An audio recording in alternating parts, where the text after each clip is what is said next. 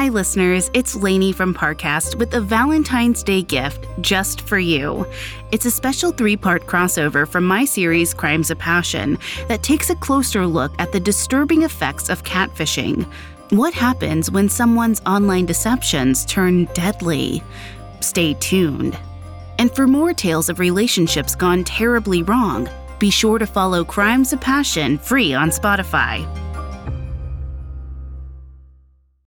Due to the graphic nature of these crimes, listener discretion is advised. This episode includes discussions of murder, assault, and pregnancy loss. We advise extreme caution for children under the age of 13.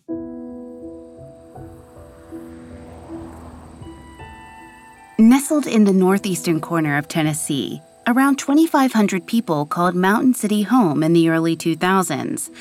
It was the kind of place where everyone knew each other, and nobody hesitated to offer their neighbor a helping hand. As people drove along the tree lined streets into the small downtown square, they passed a sign that read, Welcome to Mountain City, a friendly hometown. But in 2010, the wholesome community was held hostage by an aggressive internet troll a faceless villain flooded local message boards with cruel insults and eventually death threats. When the culprit was finally unmasked, it turned out that it wasn't a troll at all. It was a catfish.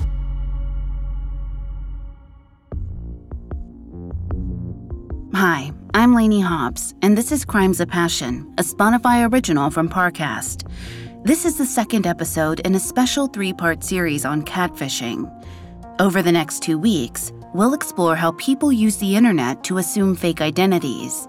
Some catfish act out of loneliness or insecurity, while others have more sinister intentions. You can find episodes of Crimes of Passion and all other Spotify originals from Parcast for free on Spotify or wherever you listen to podcasts. This week, we'll cover the Facebook murders. In 2012, two people were killed in their home in Mountain City, Tennessee.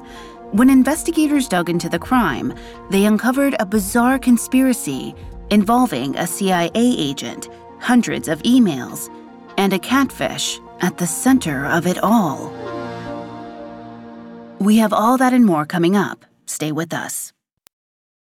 This episode is brought to you by Amazon Prime. You know Amazon Prime is not just a shipping subscription, right? It's got everything, including streaming TV and movies on Prime Video. And of course, Prime's fast, free shipping. Go from watching your favorite shows to getting your favorite things. Whatever you're into, it's on Prime. Visit amazon.com slash prime to get more out of whatever you're into. Hear that? It's the sound of someone whacking the ground with a rake. Specifically, they're beating around the bush which we've done enough of in this ad too, so let's get right to it. The new Moneymaker scratch off from the Ohio Lottery doesn't beat around the bush. Money Maker. Play the game and you could win money up to $2 million. With more than 88 million in prizes ranging from 50 to $500, Moneymaker cuts right to the cash. Lottery players are subject to Ohio laws and commission regulations. Play responsibly. Hi, I'm Blair. Want to hear something scary? Join me as I read the creepiest urban legends, folk tales, and ghost stories that I learn on my travels around the world and that we receive from listeners like you. But only if you think you can handle it. Listen on Spotify or wherever you get your podcasts. Until next time, sweet screams.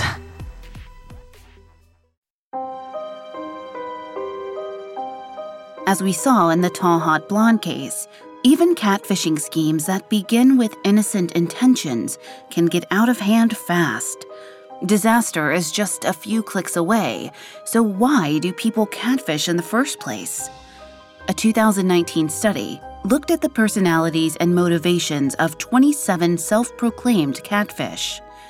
More than two thirds of them expressed a desire to escape from their real lives, 41% cited loneliness as the driving factor behind their behavior. One third said they felt dissatisfied with their physical appearance. Perhaps surprisingly, a third also admitted they felt guilty about tricking people. They often wanted to come clean, but didn't know how. The numbers might make catfish look somewhat sympathetic, but these fraudsters don't always act out of insecurity. According to Dr. Chris Hand, a psychology lecturer at the University of Glasgow, catfish tend to score highly on the dark triad scale. This is a measure of people's narcissism, psychopathy, and willingness to manipulate others. In other words, people who deceive others online might have other alarming personality traits and that doesn't bode well for the people who fall into their traps. The victims of catfish also share certain personality traits. In 2020, a group of researchers tried to figure out why some people fall for online scams. According to them, catfishing victims are more likely to be impulsive and romantic. They may also have addictive personalities and codependent tendencies.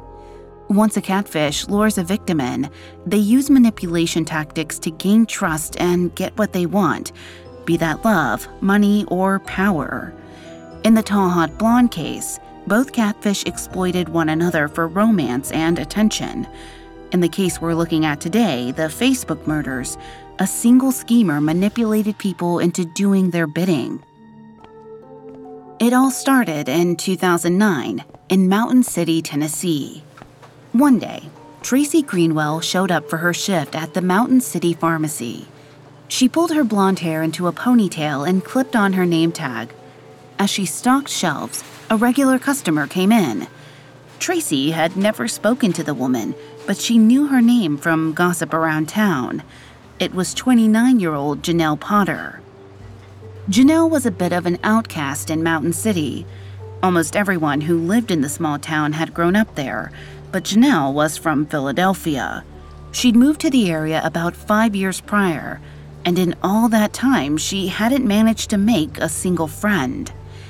Tracy watched Jenelle approach the pharmacy counter. She'd heard through the grapevine that Jenelle had a number of health problems, like diabetes and learning disabilities. She didn't work or drive and wasn't able to live alone. Even though she was 29, she stayed with her parents. And because she was chronically ill, Mr. and Mrs. Potter were very protective of her. They treated her more like a preteen than a woman who was going on 30. On top of that, Jenelle's appearance made her stand out. At nearly six feet tall and with an oddly childlike voice, she tended to draw attention wherever she went. That day, Tracy felt a pang of sympathy it could be difficult to make friends in a new place, especially a town as tight knit as Mountain City. And it must be even harder for someone like Jenelle. So, as Jenelle made her way towards the exit, Tracy caught up with her. She made polite conversation, and as they talked, Tracy realized that Jenelle was actually nice. All the gossip and her height had made her seem unapproachable but Jenelle just needed someone to help bring her out of her shell. So Tracy gave Jenelle her phone number. Just like that, the two women became friends. Before long, Tracy invited Jenelle to go shopping with her at the mall. It might have seemed like a simple invitation, but for Jenelle, going out with friends was very complicated. Sources are fairly vague about Jenelle's health, but we do know that she had type 1 diabetes. This condition develops in childhood, meaning she'd been living with it for most of her life. And although diabetes isn't a mental health condition, it can have psychological impacts. According to a 2005 study from the Journal of Adolescent Health, living with diabetes can influence family dynamics and social relationships. In the study, participants revealed that diabetes renders them as other. This stigma can be difficult to deal with, for Jenelle, it wasn't just her chronic illness that made her feel like an outcast, it was also the way her parents reacted to it. They were overbearing. It came from a place of love, but that didn't make it any easier for her to deal with. On the day of their mall trip, Tracy pulled up to the Potter's ranch house. Jenelle's father, Buddy, was standing outside. He was a serious, gray haired man and built like a tank. He'd once been a Marine. As he patrolled his home with a gun on his hip, he still looked the part. Buddy gave Tracy a hard stare. He asked her a slew of questions where they were going, who they'd be with, and when they'd be back. Because Jenelle didn't have a cell phone, he got Tracy's number. If she was even a few minutes late, Buddy would be calling. Jenelle needed someone responsible to look after her. Tracy would only get one chance to prove she was trustworthy. Tracy took it all in stride. With her word that she'd keep an eye on Jenelle, Buddy finally let the pair leave. As the women drove off, Jenelle's cheeks burned with embarrassment. She apologized for her dad and quickly changed the subject, mentioning how excited she was to check out different stores at the mall. Tracy gave her a mischievous grin. They weren't headed to the mall. They were going to JT's, a local bar with countless beers on tap, where all Tracy's friends were waiting. Tracy was smiling, but Jenelle felt sick to her stomach. She didn't want to imagine how angry her father would be if he found out she'd gone to a bar. She couldn't believe Tracy was dragging her into something like this. Part of Jenelle wanted to ask her new friend to drop her back off at home, but another part of her knew that this was a huge opportunity. For the past five years, she'd been stuck at home with no friends except her stuffed animals. Her entire life, she'd been treated like a child. Now she actually had the chance to fit in. She couldn't pass it up.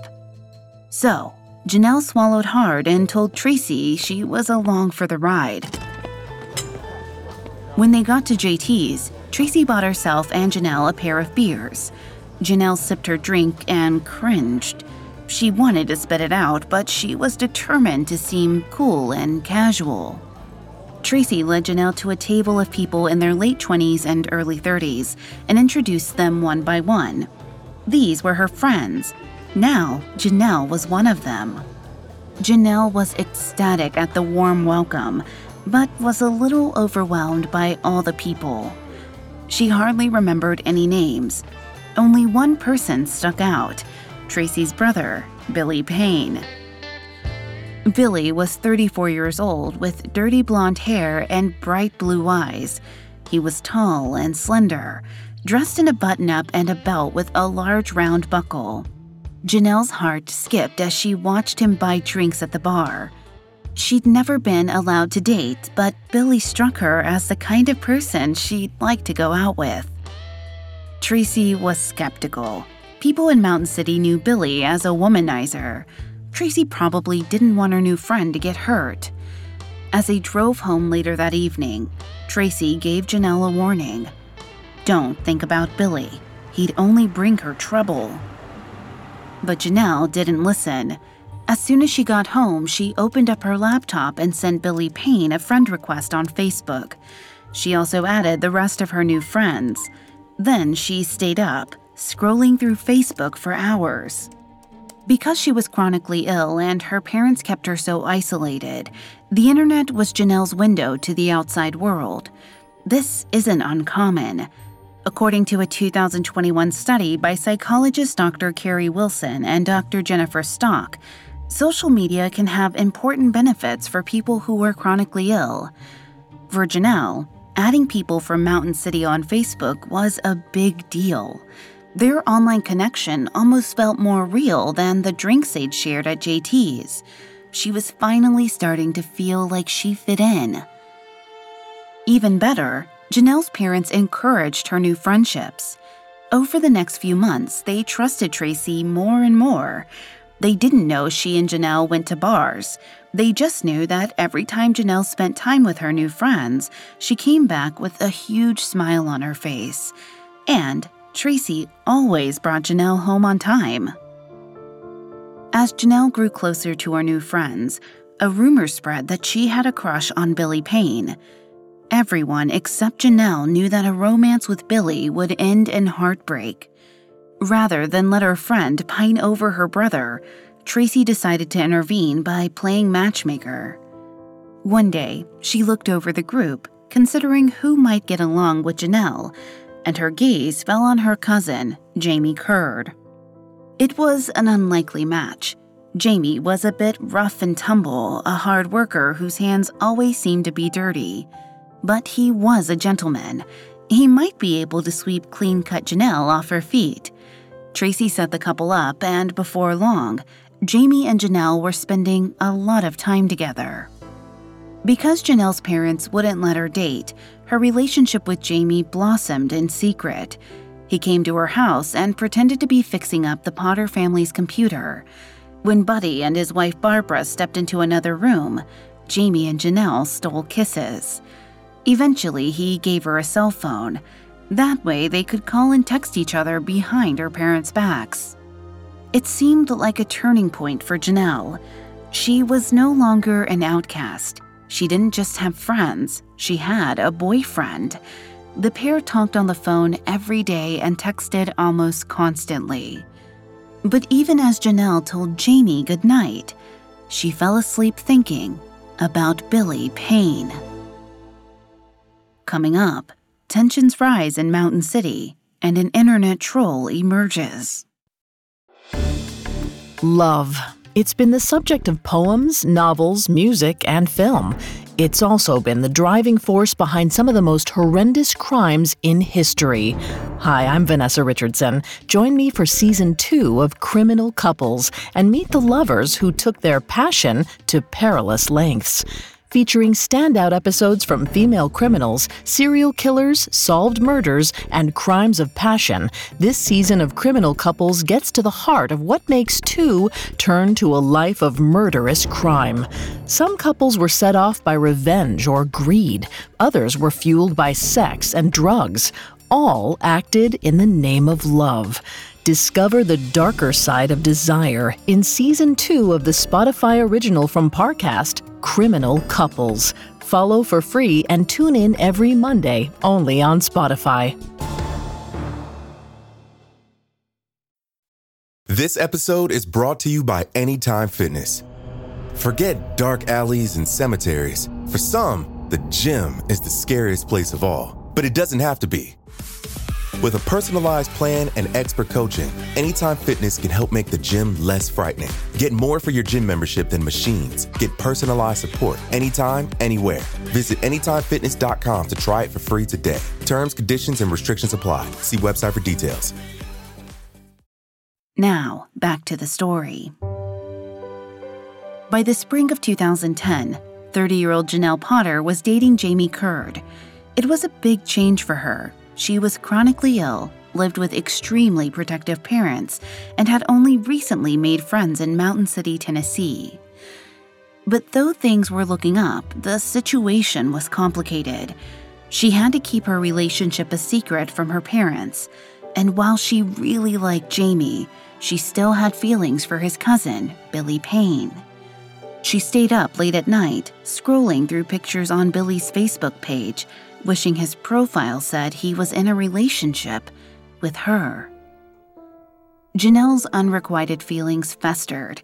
Anytime the group hung out together, she had her eyes glued on Billy. She looked for any excuse to be near him. On Memorial Day in 2010, she and Jamie went to a barbecue at a local park. Everybody was there Tracy, Billy, their other friends, and one woman Jenelle didn't recognize. She was in her early 20s and thin with straight brown hair. Jenelle watched her from a distance. Then, she saw Billy Payne put his arm around the mystery woman and kiss her. Jenelle's stomach dropped. She grabbed Tracy's arm and asked who the woman was. Tracy said it was Billie Jean Hayworth, Billy Payne's new girlfriend. For Jenelle, it felt like a punch in the gut she burst into tears. Confused at his girlfriend's sudden outburst, Jamie asked what was wrong. Jenelle couldn't answer. She finally just told him she wanted to go home. He walked her back to his car and dropped her off at her house. As soon as Jamie drove away, Jenelle ran to her room, looked up Billie Jean Hayworth on Facebook, and sent her a friend request. She scrolled through Billie Jean's profile obsessively. She couldn't help comparing herself to her crush's new girlfriend. She needed to know why he would choose Billie Jean over her. According to Carrie Wilson and Jennifer Stock, the authors of the 2021 study we discussed previously, social media networks can be positive, but they can also be destructive. Young adults who use social media more often were found to compare themselves to others more frequently. This kind of behavior can lead to envy, depression, and low self esteem. The study suggests that social media requires balance. It's helpful for people to be aware of their online habits that way, they can step away from harmful content and gravitate towards more positive posts. But Jenelle wasn't able to tear herself away from Billie Jean's profile. She scrolled through pictures until her jealousy twisted into rage. Eventually, she vented in the only way she knew how online. One night, while Billie Jean, Billy Payne, Tracy, and a few other friends were hanging out at home, they scrolled through a website called Topix. It was a community forum where people who lived in the same area could interact. There was just one catch Topix posts were anonymous. That night, a member of the group named Lindsay found a slew of horrible messages on Topix. Someone wrote that she and Billie Jean Hayworth sold drugs and had sexually transmitted diseases. Another post said Billie Jean, quote, had sex with 80% of Mountain City. It was pretty obvious who had written the cruel messages, because further down, there were more positive posts all about the same person, Jenelle Potter. One claimed she was a good girl who was brought up right. Billy Payne was furious. He knew Jenelle had a crush on him, but he'd never reciprocated her feelings. It's not clear if he ever rejected her outright, but he certainly never gave her the impression that he was interested. Coming after his girlfriend was completely out of line. He wasn't going to let her get away with it. But his sister Tracy stepped in to calm everyone down.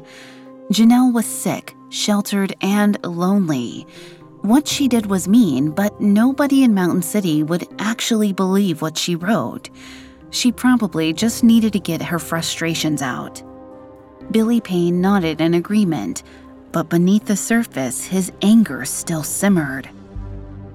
And not long after the Topix incident, Jenelle's Facebook page was flooded with dozens of anonymous insulting messages. They said she was ugly and nobody liked her. Jenelle deleted the post as fast as she could, but they still got to her. She called Jamie in tears. She was certain that Billy Payne and Billie Jean were the ones cyberbullying her. Jamie tried to calm his girlfriend down, but Jenelle felt sure the couple was out to get her. Over time, she grew increasingly afraid. Then one day she heard a thud outside her house. With her heart pounding, she ran outside to investigate. Laying in the yard, she found a large oval shaped rock. There were two names written on it in permanent marker Billie Jean and Billy Payne. To Jenelle, it seemed like a clear threat. She called the police, Officers took pictures of the rock, but without proof that Billie Jean and Billy Payne threw it at the Potter's house, they couldn't press any charges. Still, the situation left Jenelle shaken. She retreated into her house, but kept an eye on her crush and his girlfriend. She stalked their Facebook pages, posted about Billie Jean on Topix, and listened for any local gossip about the couple. Jenelle looked on as Billy Payne and Billie Jean got more serious. Billy Payne had a reputation for running through women, but this time was different. By late 2010, the pair was engaged. The news hit Jenelle like a ton of bricks. The way the couple's relationship was going, she'd never get to be with her crush. Then came the final nail in the coffin Billy Payne and Billie Jean announced that they had a baby on the way. Jenelle's heart was officially shattered. The only way she knew how to cope was by doubling down on her online bullying. Jenelle trashed Billie Jean on Topix. In return, her own Facebook page was littered with insults and vague threats. Soon enough, it was an all out cyber war. Eventually, it became too much for the three of them to bear. Both sides unfriended each other, hoping that would be the end of it. But it wasn't. One night after dinner, Barbara Potter sat down at the family computer to check her email. At the top of her inbox was a message with the subject line Urgent, Top Secret, from the CIA. Barbara almost laughed. In all, the subject line contained six exclamation points. It didn't exactly read like a message from a government official, but then again, Barbara had never been in the CIA.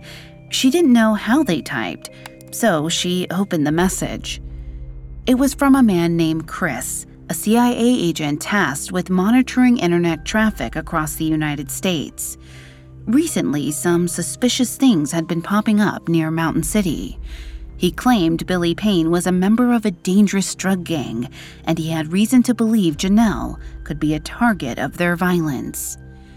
Chris said he didn't trust local law enforcement to keep Jenelle safe, which was why he reached out to Barbara directly.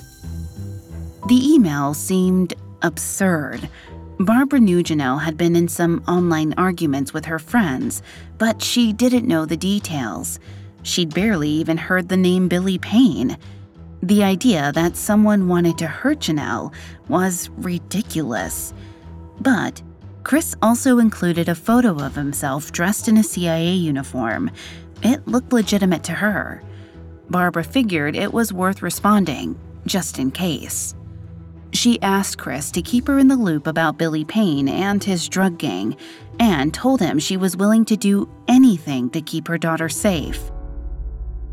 As it turned out, Barbara wasn't the only one receiving messages from Agent Chris. So was Jenelle's boyfriend, Jamie Curd. One day, he showed Jenelle the emails and told her that Billy Payne and his drug gang were out to get her. Jenelle's eyes welled up the feud was just too much to bear. She thought Billy Payne and Billie Jean throwing rocks at her house had been extreme, but now they were talking about murder. The police hadn't helped her with the couple before. She was going to have to face this by herself. So, Jenelle ramped up her online harassment even further. Perhaps wanting to scare the couple or turn other people against them, she continued her tirades on Topix after their baby was born in the summer of 2011, Jenelle posted Billie Jean, one day you are going to get beat up real good and left for dead, and your baby. You won't leave here alive. Jenelle had moved from cruel insults to actual death threats. Billy Payne couldn't stand it anymore. Jenelle had crossed the line. He reached out to the only people who had the power to control her Mr. and Mrs. Potter. He called their house, and Buddy answered the phone. Billy Payne spilled everything, telling Jenelle's father exactly what was going on. But Buddy was just confused by the whole thing. He called his wife over. For whatever reason, Barbara hadn't yet told her husband about the emails from Agent Chris. Buddy didn't know Billy Payne was a threat, but she did. Barbara grabbed the phone and told Billy he was the one harassing Jenelle, not the other way around. She told him to never call them again. Then she slammed the phone down. After talking to Billy Payne, Barbara only got more worried. He'd sounded angry on the phone, maybe even furious enough to enact his deadly plan. And Barbara continued getting emails from Agent Chris, each one more frightening than the last. He didn't offer any proof, but he believed Billy Payne and his drug gang could strike at any moment. The only thing that brought Barbara solace was the fact that her husband had been a Marine. Their home was stocked with weapons, and it was starting to look like they might actually have to use them. Barbara didn't want it to come to that, but she'd always been her daughter's protector. That wasn't going to stop now. Eventually, Barbara told Chris, quote, We are ready to take care of this ourselves. I will kill if I have to. At Chris's suggestion, Barbara finally told Buddy everything. She printed out every email from the CIA agent, over a hundred pages of correspondence, and said their daughter was in serious danger. She urged her husband to meet with the only other person Agent Chris trusted, Jamie Curd. Buddy drove to Jamie's house while Barbara stayed home, pacing anxiously. She thought about Buddy's vast collection of firearms. She knew that if it was a choice between Jenelle's life or Billy Payne's, she'd choose her daughter every time. But Barbara was also a Christian woman. She didn't take things like this lightly. Perhaps to calm herself down, she got back on the computer and typed in the URL for a Christian theology blog she liked to read. Soon, she found an article that caught her attention. It was titled, Can God Forgive Murder? It's not clear exactly what Buddy Potter and Jamie Curd spoke about that night. It's also difficult to know who was talking to whom about Agent Chris. It's possible that Barbara, Buddy, and Jamie kept the information from Jenelle in an attempt to protect her. However, on January 30th, 2012, there must have been some sort of family conversation. The Potters invited Jamie to their home. They still didn't know that he'd been secretly dating their daughter for over two years. They just knew that Agent Chris appeared to trust Jamie, so they did too. That evening, Buddy asked Jamie if he'd accompany him on a ride. At some point, the two of them needed to go down Highway 67 and pass Swift Hollow Road. At the mention of that address, Jenelle's ears perked up. That was exactly where Billy Payne and Billie Jean lived. Her father's voice sounded deadly serious. She asked why he would want to go to the couple's house, and her father told her not to worry about it. Jamie swallowed hard. He knew what Buddy was asking, and he felt the same way that Jenelle's parents did. He would do anything to protect her. Jamie nodded his head. He told Buddy he'd get in the car with him any time. All he had to do was ask. Up next, Jamie Curd makes good on his promise. Hey, it's Kaley Cuoco for Priceline. Ready to go to your happy place for a happy price? Well, why didn't you say so? Just download the Priceline app right now and save up to 60% on hotels. So, whether it's Cousin Kevin's Kazoo concert in Kansas City, go Kevin, or Becky's Bachelorette Bash in Bermuda, you never have to miss a trip ever again. So, download the Priceline app today. Your savings are waiting. Go to your happy place for a happy price. Go to your happy price, Priceline. This episode is brought to you by Amazon Prime. You know Amazon Prime is not just a shipping subscription, right? It's got everything, including streaming TV and movies on Prime Video. And of course, Prime's fast, free shipping. Go from watching your favorite shows to getting your favorite things. Whatever you're into, it's on Prime. Visit amazon.com slash prime to get more out of whatever you're into. Now, back to the story. By January 2012, Barbara and Buddy Potter were scared for their daughter's life. For the past two years, 32 year old Jenelle had been embroiled in an online feud with a local couple, Billy Payne and Billie Jean. Now it seemed like their online war was about to have real life consequences. A CIA agent warned the Potters by email that Billy Payne was planning to murder Jenelle. They had to do whatever they could to protect their daughter. As a former Marine, Buddy Potter was more than capable of keeping his family safe. He enlisted the help of Jamie Curd, Jenelle's secret boyfriend and the only other person Agent Chris trusted.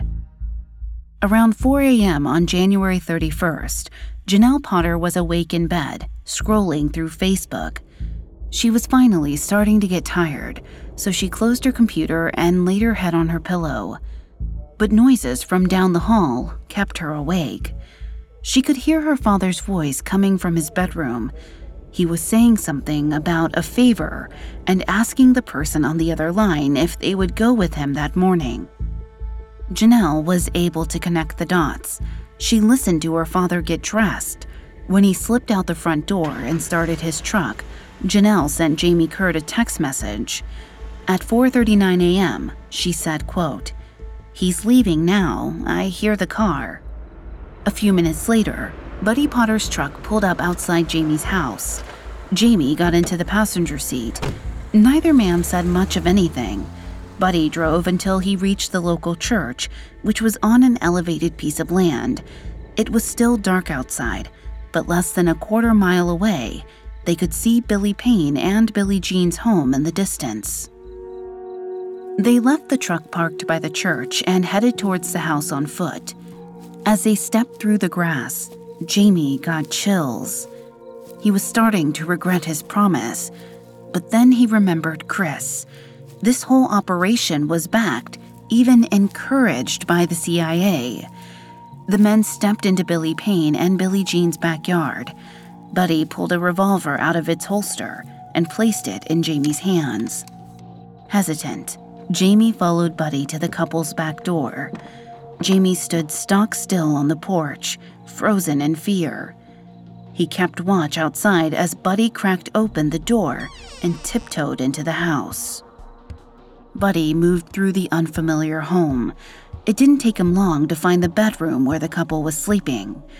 As soon as Buddy stepped inside, they bolted upright. They both let out terrible screams. Billie Jean jumped out of bed, grabbed their seven month old son, and fled from the intruder. Before Billy Payne could run, Buddy shot him a single time. Then, to make sure he was dead, Buddy pulled out a knife and cut his throat. Moving quickly, Buddy searched the house for Billie Jean. He found her down the hall, holding her child in her arms. He didn't show any pity. He shot Billie Jean, and she fell to the ground, still cradling her crying baby. With both victims dead, Buddy cleaned up the evidence. He left behind no bullet casings, no fingerprints, not so much as a single hair. By 5:30 a.m., he and Jamie had disappeared from the crime scene. Jamie was already reeling with guilt, but Buddy was at ease, certain he'd done what was necessary to protect his daughter. Five hours later, a local couple named Linda and Roy Stevens showed up at Billy Payne and Billie Jean's home to pick up some mail. The moment Roy stepped inside, he knew something was very wrong. They found Billy Payne's body on his bedroom floor. Barely able to speak, Linda called 911 and tried to explain what was going on. She told the operator there'd been a murder and then she was interrupted by the sound of a baby crying. They sprinted towards the noise. Down the hallway, they found Billie Jean lying dead. The seven month old was alive, but he was now an orphan. Special Agents Scott Lott and Mike Hannon from the Tennessee Bureau of Investigations arrived a short time later. Almost immediately, they noticed the murder had been carried out with near surgical precision. Whoever committed the crime had done so in the coldest, most calculated manner possible. And officers already had an idea of who was to blame. They knew Billy Payne and Billie Jean had been in arguments with Jenelle Potter, and they knew her father, Buddy, had been a Marine. He had both the motive and training to carry out such a crime. The next day, February 1st, Agents Lott and Hannon questioned all three members of the family. Jenelle, Barbara, and Buddy admitted they had run ins with Billy Payne and Billie Jean, but they said they had no idea who killed them. The detectives left the Potters for the time being. Before long, they discovered that Jenelle was secretly dating Jamie Curd, so they brought him in for questioning. At first, he denied any involvement in the crime, but after a few hours of interrogation, Jamie cracked. He admitted that he'd been the lookout while Buddy Potter shot the young couple. That was one confession down. All Agents Lott and Hannon needed was the same thing from Buddy. With Jamie's cooperation, they set up a sting operation. Jamie called Buddy and asked if he'd gotten rid of everything from Billy Payne's house. After a tense pause, Buddy said, Yes. That was enough for authorities to make an arrest. But before Jamie left the interrogation room, he had a question. He wanted to know if anyone from the CIA was around. Agents Lott and Hannon just stared at him. It was a bizarre thing to ask. They told him no, there weren't any CIA agents at the station. Why would there be? Slightly confused, the officers left to arrest their second suspect. On February 7, 2012, the police hauled in Buddy Potter. Inside his home, they found countless knives and firearms. They also discovered a bunch of photographs of Billie Jean Hayworth that had been printed off the internet. Some of the pictures were torn, others had insults written on them in permanent marker. Outside in the bed of Buddy's truck, police uncovered three trash bags filled with shredded documents. They were completely illegible, but the Tennessee Bureau of Investigations set to work putting them back together. Meanwhile, Agents Lott and Hannon interrogated Buddy Potter. With so much evidence stacked against him, it didn't take long for him to confess. As Jamie and Buddy awaited trial, officers combed through evidence. It took a while, but they eventually reconstructed the papers in Buddy's truck. They turned out to be hundreds of emails.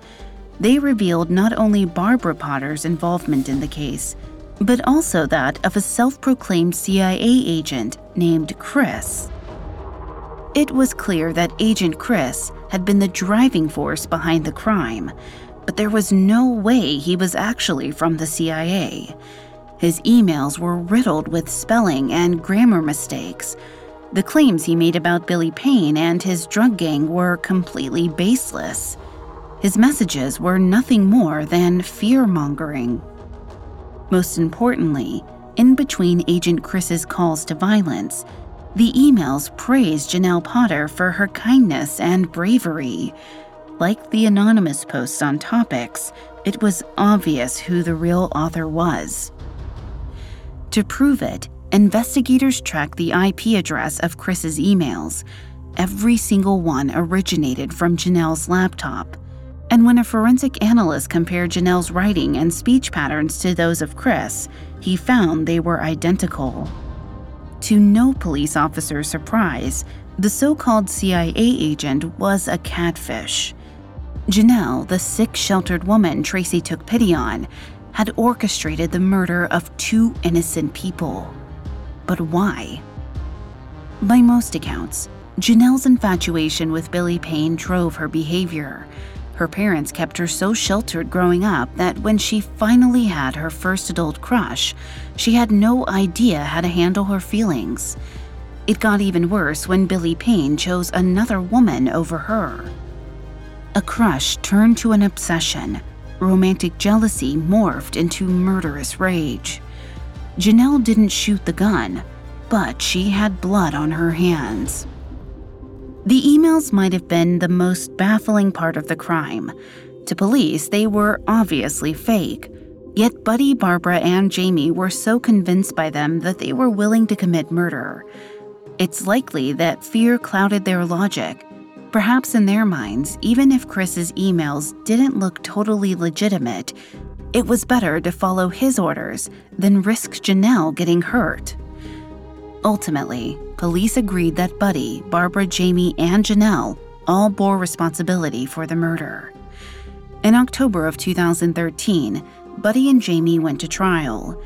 Jamie took a plea deal and was given 25 years behind bars. A jury found Buddy guilty of first degree murder, for which he received two life sentences.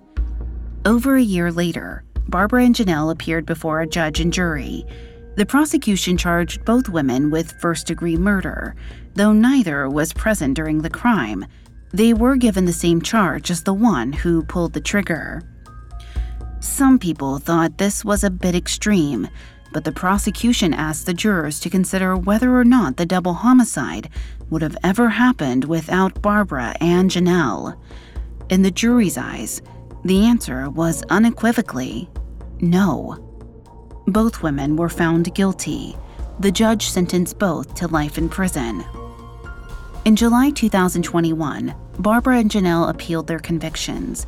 They claim that because Barbara and Buddy had the same lawyer, there had been a conflict of interest. Jenelle's appeal was rejected, but on November 10, 2021, Barbara accepted a deal and pleaded guilty. Her sentence has been changed to 25 years in prison. She'll be eligible for parole after serving at least 30% of the time. Jenelle Potter's catfishing scheme didn't just destroy her life, it landed three others in prison, ended the lives of two innocent parents, and left a child orphaned. And questions remain. Like Thomas Montgomery in the tall, hot blonde case, Jenelle seemed to be motivated by romantic jealousy. However, it's difficult to understand Jenelle's evolution from a sweet, soft spoken loner to the mastermind of such a haunting crime. There is one possible explanation. At her trial, Jenelle's lawyer argued that due to her learning disability, she, quote, operated at the level of an eight or nine year old. Barbara also went on the record saying that Jenelle was, quote, young in her mind. These statements make it seem possible that Jenelle wasn't fully aware of the potential consequences of her scheme. Maybe she thought her family would never actually fall for the emails. Perhaps she was only trying to make people hate Billy Payne and Billie Jean. But Jenelle's lawyer and mother both had reasons to try to downplay her guilt. There's no consensus on how Jenelle's learning disability might or might not have contributed to her crime. All we know for certain is that Jenelle incited her family's violence, and now she's paying the price. In both the tall, hot blonde case and the Facebook murders, catfishing schemes led to murder. But unlike Thomas Montgomery, Jenelle Potter didn't wield a gun. Instead, she was backstage pulling the strings. In the next episode, We'll talk about another catfish who stayed behind the scenes. The ghost of Easterville was the ultimate puppet master until they got caught.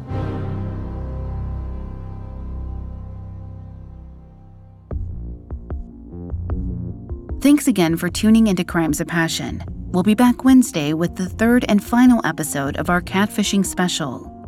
We'll cover our most shocking case yet the ghost of Easterville we'll see how an online relationship devolved into a sordid tale of fraud, blackmail, and public defamation. For more information on the Facebook murders, among the many sources we used, we found Murder Thy Neighbor by James Patterson extremely helpful to our research. You can find more episodes of Crimes of Passion, as well as all other Spotify originals from Parcast on Spotify or your favorite podcast directory. We'll see you next time when true love meets true crime. Crimes of Passion is a Spotify original from Parcast. It is executive produced by Max Cutler, sound designed by Scott Stronach, with production assistance by Ron Shapiro, Trent Williamson, Carly Madden, and Joshua Kern. This episode of Crimes of Passion was written by Karis Allen, with writing assistance by Abigail Cannon and Terrell Wells, fact checking by Haley Milligan, and research by Mickey Taylor and Chelsea Wood. I'm Lainey Hobbs.